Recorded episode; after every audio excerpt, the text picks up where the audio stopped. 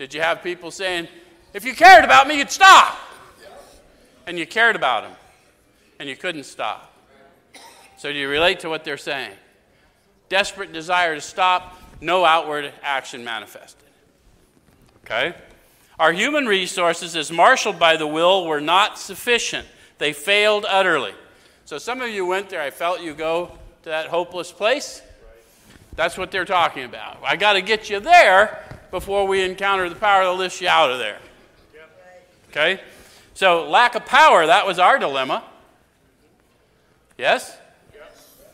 We had to find a power by which we could live, and it had to be a power greater than ourselves.